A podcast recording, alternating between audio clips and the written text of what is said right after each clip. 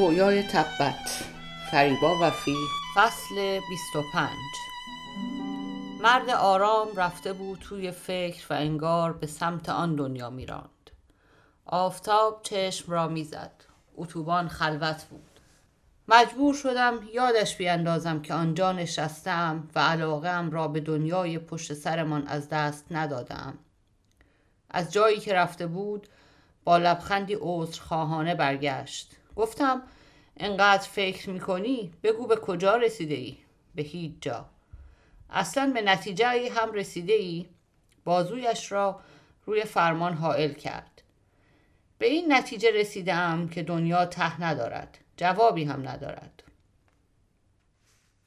فصل 25 مرد آرام رفته بود توی فکر و انگار به سمت آن دنیا میراند. آفتاب چشم را می‌زد. اتوبان خلوت بود. مجبور شدم یادش بیاندازم که آنجا نشستم و علاقه ام را به دنیای پشت سرمان از دست ندادم. از جایی که رفته بود با لبخندی عذرخواهانه برگشت. گفتم انقدر فکر می‌کنی؟ بگو به کجا رسیده ای؟ به هیچ جا. اصلا به نتیجه ای هم رسیده ای؟ بازویش را روی فرمان حائل کرد. به این نتیجه رسیدم که دنیا ته ندارد. جوابی هم وجود ندارد. مثل آدم های پیر حرف می‌زنی. خب هستم. گفتم آره هستی. زیر چشمی نگاهش کردم. ناراحت نشد. مردهایی به سن تو تازه می‌فهمند زندگی یعنی چه. جاوید می‌گفت تازه می‌فهمم چه جوری باید زندگی کرد. همیشه می‌گفتم غذا را بخوریم خلاص بشویم و برویم سر کار مهمتر. حالا می‌فهمم چهل سال تمام به این شکم خیانت کردم. گفت تجربیات آدم خیلی مهم است. وقتی چشمت به روی زندگی باز می شود و آن را برای اولین بار می‌فهمی دیگر نمی‌توانی جور دیگر زندگی کنی. اگر آن یک بار آسیب ببینی زندگی برای همیشه طعم واقعیش را از دست می دهد. دیگر نمی توانی به دنیا مثل چیز با ارزشی نگاه کنی. هوا گرم بود. سرم را به صندلی تکیه دادم و پلک زدم. انگار داشتیم مستقیم به طرف آفتاب می رفتیم. گفتم یعنی دنیا با ارزش نیست؟ برگشت و نگاهم کرد. با دقت آدمی که می‌خواهد منظره پیش چشمش همیشه یادش بماند.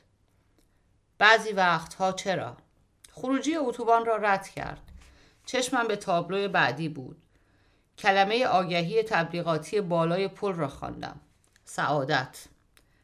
اگر دروغهایی مثل سعادت و خوشبختی و این حرفها را کنار بگذاری تازه می توانی لحظه های با ارزش زندگی را بشناسی و باز نگاهم کرد و خروجی دیگری را رد کرد. خواستم بگویم پس کی از این اتوبان بیرون می روی که چشمم به چشمش افتاد. گفت تو دختر قشنگی هستی. این را مثل یک پدر گفت و حالتی گرفت که انگار متاسف است از اینکه به چشمش قشنگ میآیم. خواستم با خنده به تعارفش جواب بدهم. نشد.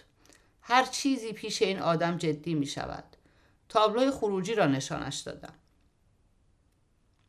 فصل 26 روز سالگرد ازدواجتان مثل سالهای قبل مهمان نداشتید. فقط صادق بود که آن روز رفته بود کارگاه و جاوید او را با خودش آورده بود. جاوید آن شب سرحال بود و افتاده بود به حرف زدن. همه ما ضربه خورده ایم ولی جان سالم به در برده ایم. صادق گفت بعضی ها آره. جاوید گفت نسل ما باید هزینه می کرد تا به اینجا برسد. بشقاب ها را روی میز چیدم و به هوا گفتم به کجا؟ نیما پفک خواست. پیله کرده بود. جاوید گفت نسل جوانی که می‌بینی و خواست ادامه بدهد که تو گفتی نسل جوان کره زمین را به چیپس و پفک میفروشد. صادق با خنده گفت اقلا می‌داند چه می‌خواهد. خیلی راحت. جاوید راضی نبود. از هویت حرف زد و از رسالت تاریخی از اتاق به آشپزخانه در رفت و آمد بودی گفتی از رسالت تاریخی نمی‌دانم ولی اسارت تاریخی را می‌فهمم. از حالت شیطنت بارت خنده ام گرفت. جاوید دمخ شد. نگاه خیرهش توضیح می‌خواست ولی تو گفتی باید کیک بیاوری. کت و دامن زرشکی پوشیده بودی. بچه ها را صدا کردید تا در کنار هم عکس بگیرید. صادق شد عکاس. پریشان بودم. موهایم پرواز می‌کرد. جاوید گفت دوربین که افتاد دست صادق باید تا فردا جست بگیرید. جاوید راست می‌گفت. صادق انگار یادش رفته بود که باید عکس بگیرد. دستم را کشیدم به موهایم. مامان گفت شانه می‌زدی خب. صادق گفت اینجوری طبیعی تر است. صادق از طبیعی بودن خوشش می آمد. یک بار نیما به اصرار جاوید شعری را از حفظ خواند و جاوید با افتخار به همه نگاه کرد. صادق گفت بگذار بچگیش را بکند. روزی هم که یلدا به سبک جاوید از آزادی حرف زد و مورد تشویق قرار گرفت صادق فقط سرش را تکان داد. دوربین را گرفتم و گفتم حالا صادق بایستد من می‌گیرم. صادق گفت نه و برگشت سر جای همیشگیش توی مبل فرو رفت. لوسترها را روشن کردم. حالا شما توی نور بودید. لازم نبود بگویم لبخند بزنید. همیشه یکی آماده روی لبهایتان داشتید. از پشت دوربین نگاهت کردم. جاوید دستش را گذاشت روی شانه یلدا. نیما هم وسط بود. تو کنار ایستاده بودی و لبخند حاضر آماده مخصوص عکس را روی لبهایت نداشتی. گفتم لبخندت کوهم شیره حواست نبود. صادق از پشت سرم بشکن زد. صدایش بلند بود. همه دیدیم که روحت از جایی که رفته بود برگشت و به جبران غیبتی که کرده بود لبخند پررنگی روی لبهایت نشست و یک عالم زیبایی از جایی نامعلوم ریخت توی صورتت. وقار خشک همیشگیت با آن لبخند شیرین و زنانه شد. عقب عقب رفتم. به پای صادق خوردم که پشت سرم بود.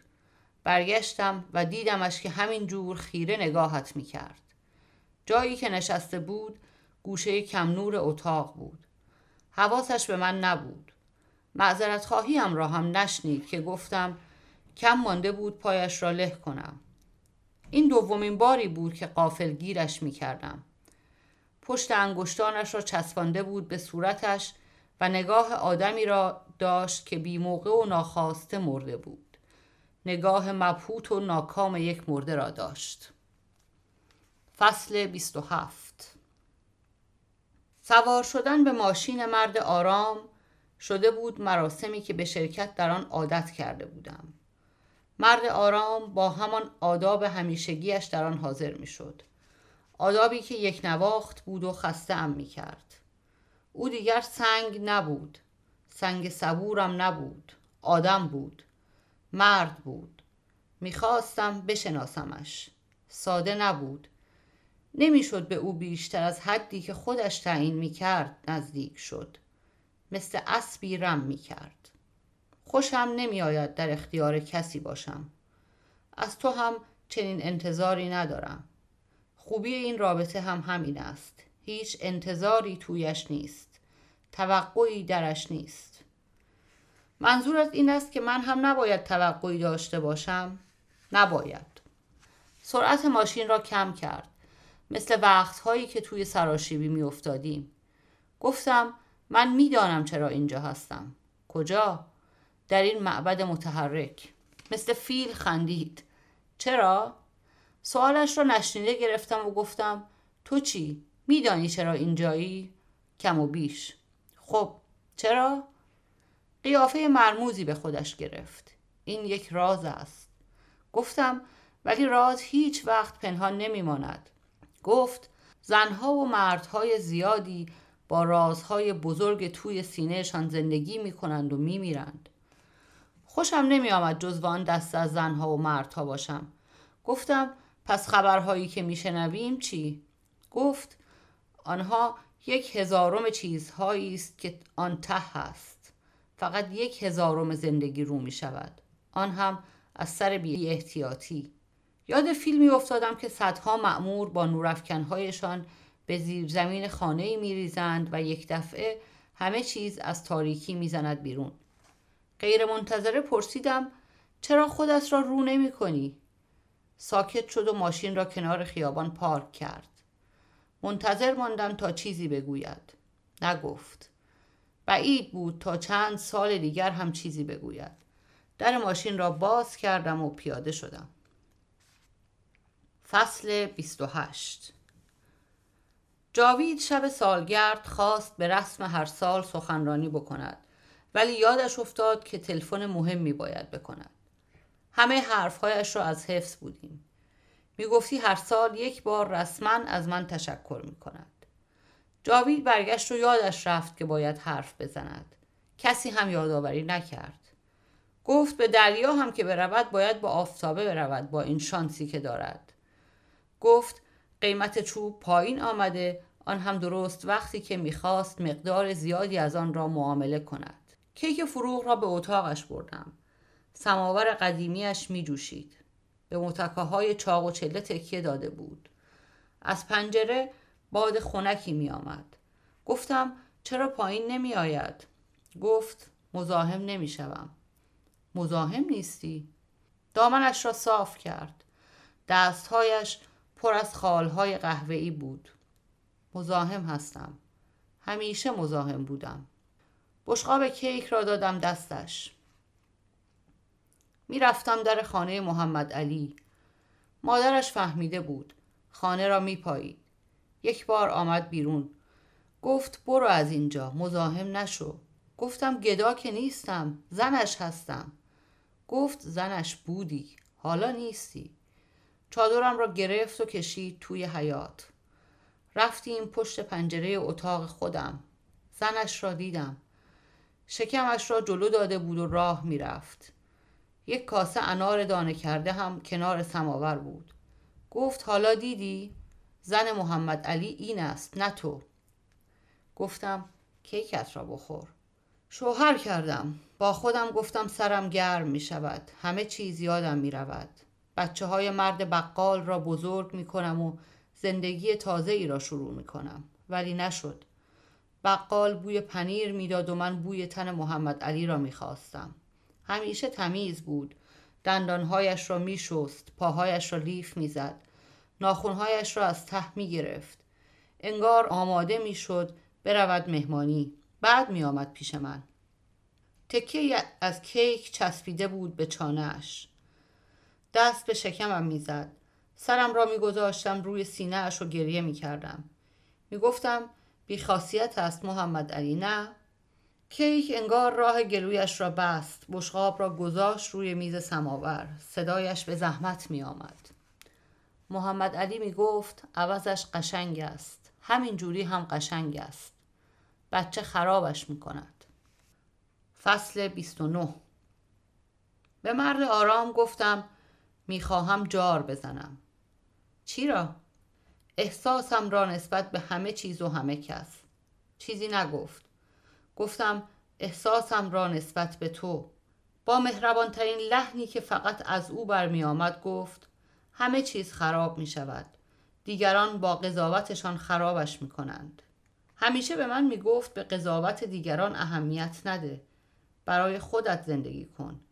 به من آموزش شجاعت می‌داد در حالی که خودش از چیزی حراس داشت مثل دکاندار معتمدی که نگران حیثیت و اعتبارش است همیشه مراقب بود دیگر علاقه به داشتن راز نداشتم از ماشین که پیاده می شدم سوالهایی که جوابشان را نمی‌دانستم مثل یک دسته اوباش به ذهنم هجوم می آوردند.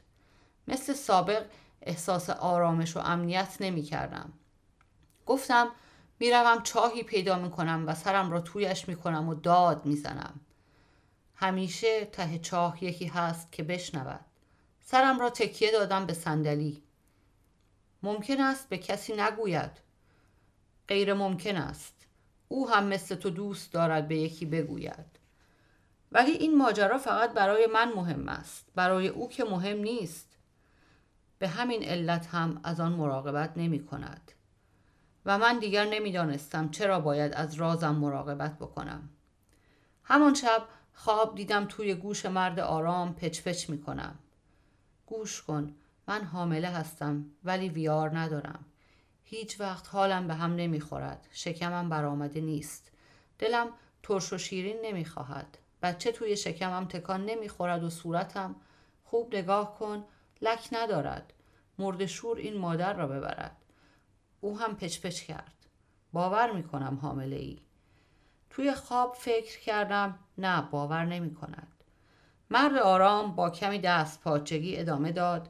ویار هم داری حالت هم به هم می‌خورد ولی آنقدر از بدنت خبر داری که قبل از تهوع با خبر می‌شوی و می‌روی دستشویی.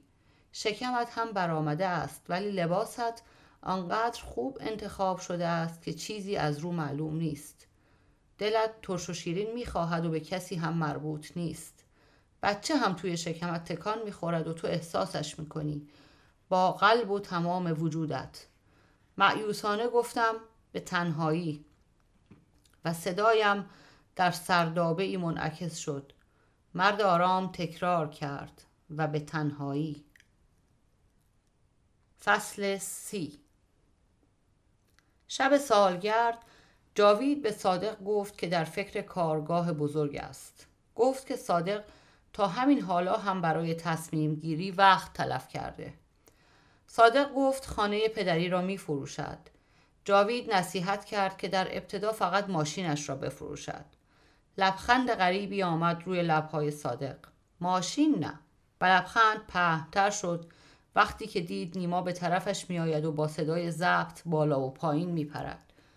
جاوید از تو خواست که برقصی گفتی نه خودش بلند شد بازوهایش را از هر دو طرف باز کرد و حالت گرفت همیشه می گفت یک روز مانده به عمرم رقص آذربایجانی یاد می گیرم. با دقت نگاهش کردم. خیلی وقت بود که خوب ندیده بودمش. شکم درآورده بود و سلیقهاش در انتخاب لباس عوض شده بود. شیک و خوشرنگ می پوشید. بدون دعوت بلند شدم. بعد از مدتها اولین بار بود که می رخصیدم. آرایش کرده بودم و در لباس تنگ و اسپورتم احساس جوانی می کردم. خوشی شیرینی سبکم کرده بود. از این سر تا آن سر اتاق روی پنجه پا رفتم و دست یلدا را گرفتم و با هم رقصیدیم. در هر چرخی که می زدم مامان را می دیدم که با چشمان نمناک نگاهم می کرد. جاوید مرا نشان داد و به مامان گفت امید هیچ وقت دل آدم را ترک نمی کند مادر. و زور زد شعری در مورد امید بگوید. یادش نیامد. صادق بلند شد و آمد وسط. یلدا دستش را گرفت و بالا برد. جاوید لیوان را از دست دیگرش گرفت. گفت سما می‌کنی مهندس. صادق خندید. یک دستش را پشت گردنش برد و به من نگاه کرد. سرخ شده بود و به فهمی نفهمی روی پا بند نبود. جاوید آمد پیش یلدا و گفت حیف است آدم با دخترهای خوشگل نرقصد. روی صندلی نشسته بودی و به نیما لبخند می‌زدی. صادق خجالتش رفته بود و به خودش مسلطتر شده بود. عرق از بغل گوشش پایین آمد. جاوید گفت مهندس آتشفشان خاموش است. بیخبر فعال می شود جاوید چشم از یلدا بر نمی داشت و حرکات او را تقلید می کرد چرخیدم و نتوانستم صادق را وادار کنم با رقص من هماهنگ بشود رقص خودش را می کرد. تکانهای کوچکی به شانه و گردنش می‌داد و عقب عقب می‌رفت. همه کمی کنار کشیدیم و نگاهش کردیم. حرکاتش که در اول زمخت و ناشیانه بود رفته رفته داشت معنی دارتر می شد. آهنگ تندتر شد. صادق کنار نرفت. پا زد و جلوتر آمد. جاوید تشویقش می کرد. صادق تند کرد و مثل قاصدی که در مقابل شاهزاده فرود بیاید درست روبروی تو زانویش خم شد همه دست زدیم مامان گفت پدر زانو در آمد صادق همانجا زانو زده بود و سرش تا نزدیک تو پایین آمده بود جاوید از پشت شانهاش را گرفت و خندید دامن زن مرا با محراب اشتباه گرفته ای مهندس. فصل سی و یک. ولی امشب آن همه معمور توی خانه نریختند. حتی یک معمور هم نیامد. نورافکنی در کار نبود. زیرزمینی در کار نبود. همه چیز آنقدر جلوی چشم بود که دیده نمی‌شد. همه چیز رو بود و ما کور بودیم. به مرد آرام گفتم به این ماشین عادت کردم خندید. پس آنقدرها هم بد نیست. سریع گفتم به صاحبش هم. خنده از صورتش رفت. ندیده بودم مردی از تعریف یک زن ناراحت شود. سرعتش را زیاد کرد و خواست از چراغ رد بشود. نشد. گفت خوب نیست. آشکارا نگران شده بود. گفتم گاهی وقتها فکر می کنم نکند. زن گدایی به شیشه زد. چراغ سبز شد. مطمئن باش که نیست. در حالی که با قفل داشبورد بازی می کردم موزیانه پرسیدم از کجا می دانی؟ انگار چیز سفتی را زیر دندانش خورد کرد. خشمش را احساس کردم. مرد آرام را حتی یک بار هم ناآرام ندیده بودم. بعدم نمی آمد یک بار از کوره در برود. در واقع میزان تحملش را می سنجیدم هر روز که میگذشت نگران می شدم از رفتنش. بارها از خودم پرسیده بودم یعنی ممکن است برود و دلم می‌خواست اگر قرار است برود حالا این کار را بکند. گفت از آنجا که نباید باشد. دوست ندارم از چاله به چاه بیفتی. هیچ کدام نیفتیم. با خودم گفتم پس امکان اینکه او هم توی چاه بیفتد هست و آنطور که نفوذ ناپذیر به نظر می رسد نیست. از این کشف ناگهانیم لذتی شیطانی بردم. ولی چرا گفته بود چاله؟ به طرفش برگشتم و خوب نگاهش کردم. تو هنوز هم چاله داری؟ سرش را تکان داد. و دوست دارم توی همان چاله ام بمانم. فصل سی و دو. مامان به تو رسانده بود که هوایی شدم از نو مثل وقتی که مهرداد بود گفته بود باز هم به تلفن دخیل بستم قدمهایت مثل همیشه تند بود زنها دست دسته از فروشگاه بزرگ بیرون می آمدند. گفتم از این منظره خوشم می آید. چشم گرداندی. کدام منظره؟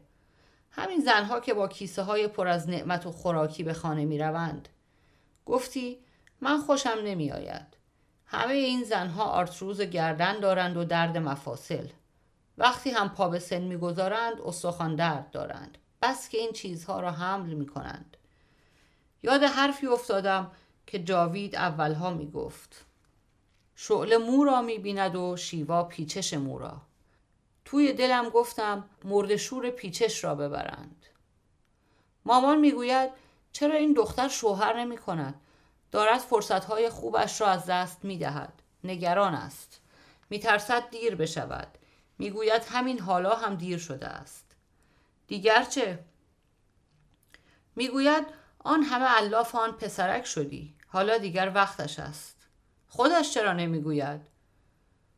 می‌گوید سر به هوا شده ای. حرف گوش نمی کنی. علکی سر تکان می دهی ولی حواست جای دیگر است.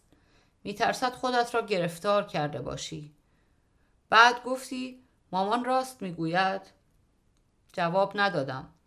گفتی باز هم او در سوالت شماتت بود. من من کردی.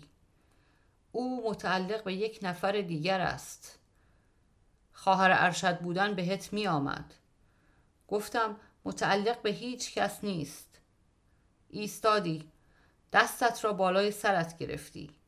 آفتاب توی چشمت می‌خورد. با سوء زن نگاهم کردی. دارم از مهرداد حرف می‌زنم. لبم را گزیدم. چیزی نگفتم. ولی خیلی دوست داشتم بگویم من از مرد آرام حرف می‌زنم. این اسمی بود که خودم برایش گذاشته بودم. چیزی نگفتم. حرفم نیامد. نمی توانستم وسط خیابان از او حرف بزنم. همانطور که نمی توانستم غیر از رخت خواب خودم جای دیگری بخوابم. مثل تو نبودم که عین کولی ها هر جا پیش می آمد می خوابیدی و هر جا میلت می کشید حرف می زدی و یک دفعه ویرت می گرفت بی مقدمه از آدم بخواهی از خصوصی ترین احساسش بگوید. یاد روزی افتادم که در پارک جنگلی از جمع دوستان عقب ماندی. کفش و جورابت را درآوردی و پا به رهنه راه رفتی. جاوید از جمع فاصله گرفت و مثل اینجور وقتها که رفتارت را نمیپسندید اخم کرد. ما با تمدن فاصله داریم. هنوز هم بدوی هستیم. جواب ندادی. جاوید بلند گفت نه شیوا. از پشت سر گفتی نه جاوید. ما با تمدن فاصله نداریم. با طبیعت فاصله داریم. یکی صدایم زد. شعله. تند برگشتم. و قبل از هر چیز رنگ سرمهی ماشین را دیدم. قلبم ریخت و سرم گیج رفت. بعد جاوید را دیدم که صاف کنار ماشین نو ایستاده بود و به زحمت جلوی غرور و خوشحالیش را گرفته بود. مثل دانش آموزی در انتظار تعجب و تحسین به تو چشم دوخته بود. ما تو مبهوت به جاوید و ماشین نگاه کردم. فکر می کردم در این مدت همه چیز را فراموش کردم. جاوید تعجب مرا به انتخاب خودش در خرید ماشین رفت داد و با قدردانی دستش را به سینه گذاشت و با ژست معدبانه به هر دوی ما گفت خانم ها در خدمتم. فصل سی و سه. در آن روز گرم کارها را تقسیم کردی قرار شد تو بروی دنبال کار جوانها. نیما را به کلاس ببری و اسم یلدا را برای کلاس زبان بنویسی. من هم باید سالمندان را می بردم پارک تا هوایی بخورند. فروغ و مامان هر دو کند می رفتند. فروغ به خاطر چاقیش و مامان به خاطر زانو دردش. از پشت سرشان می رفتم و فکر می کردم بهتر است مثل کدام یک از اینها پیر شوم. مامان لاغر و قبراق بود ولی با در و دیوار خانه هم درگیر بود.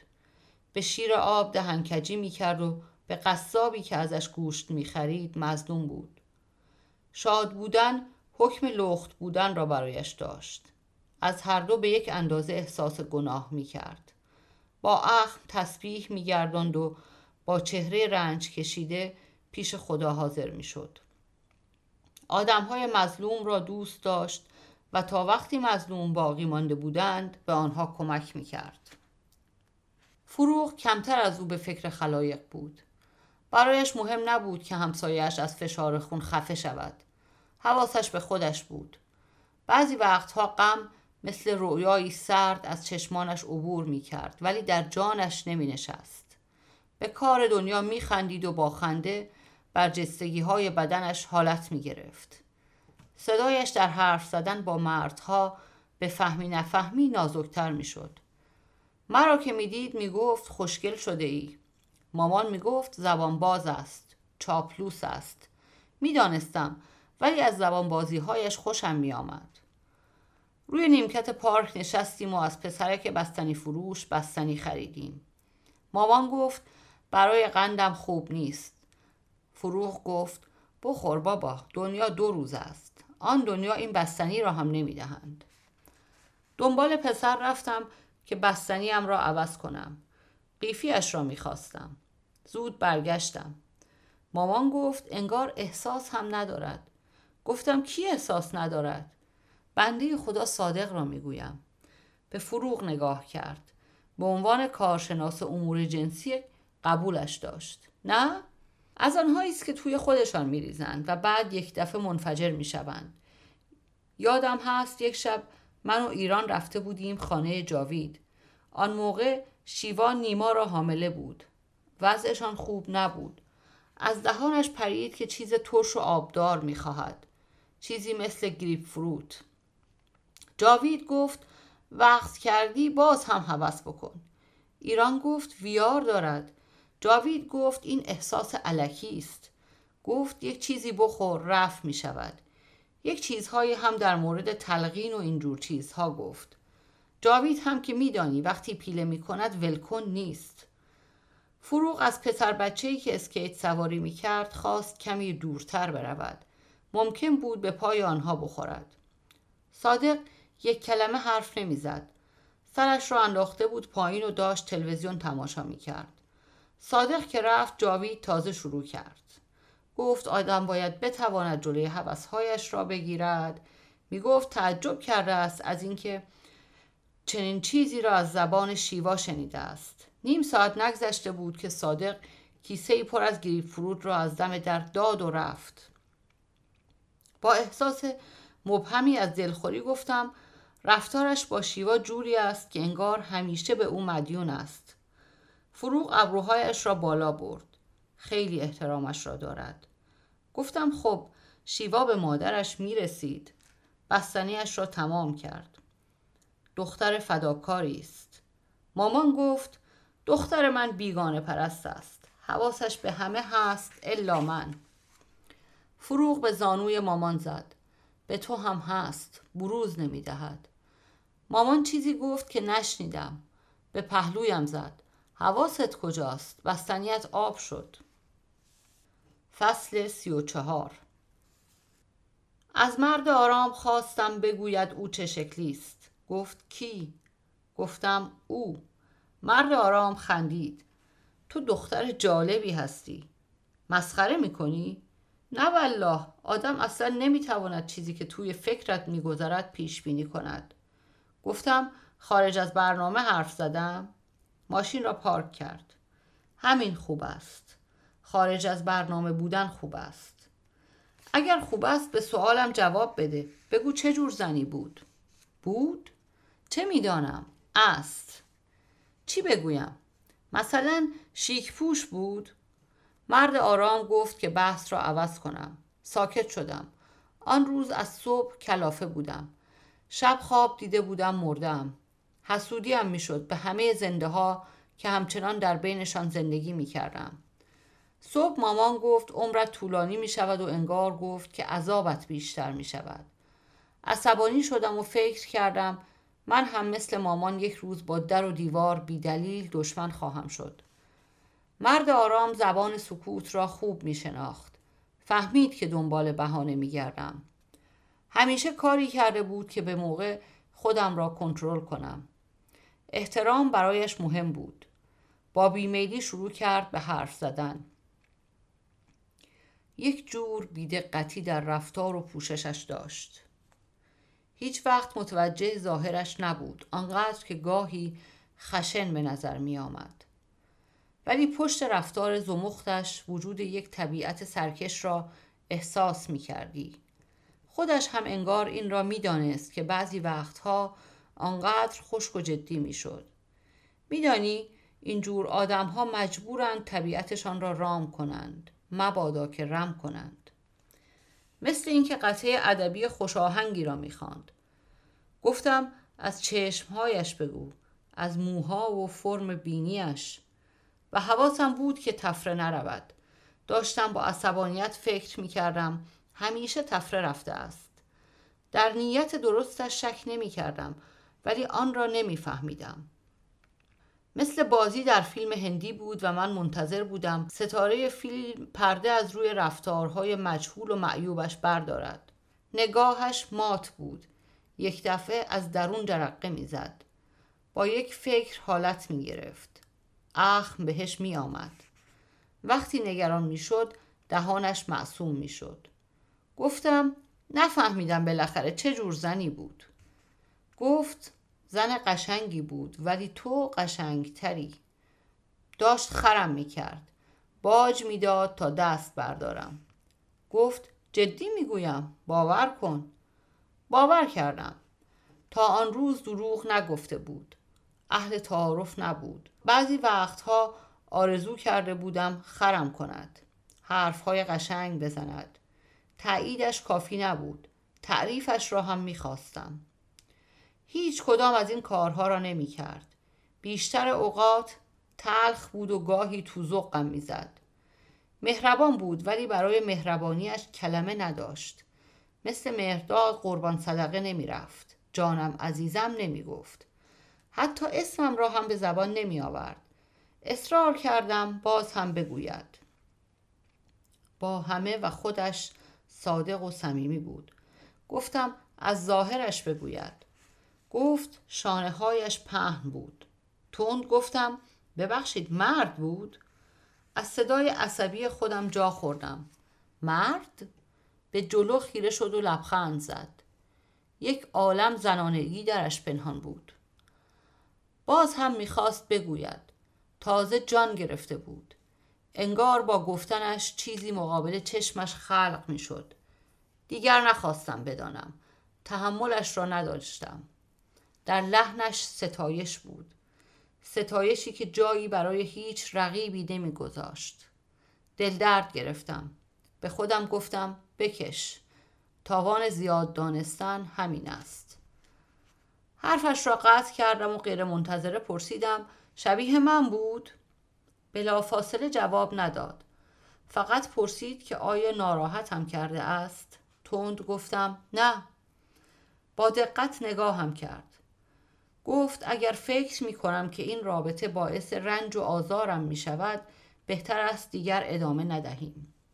بعد معذرت خواست و گفت حس تنهایی یا شاید هم خودخواهیش مانع شده است احساسات مرا بفهمد. آن شب مرد آرام بیشتر از همیشه حرف زد و گفت که از فردا می رود پیکارش گفت اینجوری برای هر دویمان بهتر است.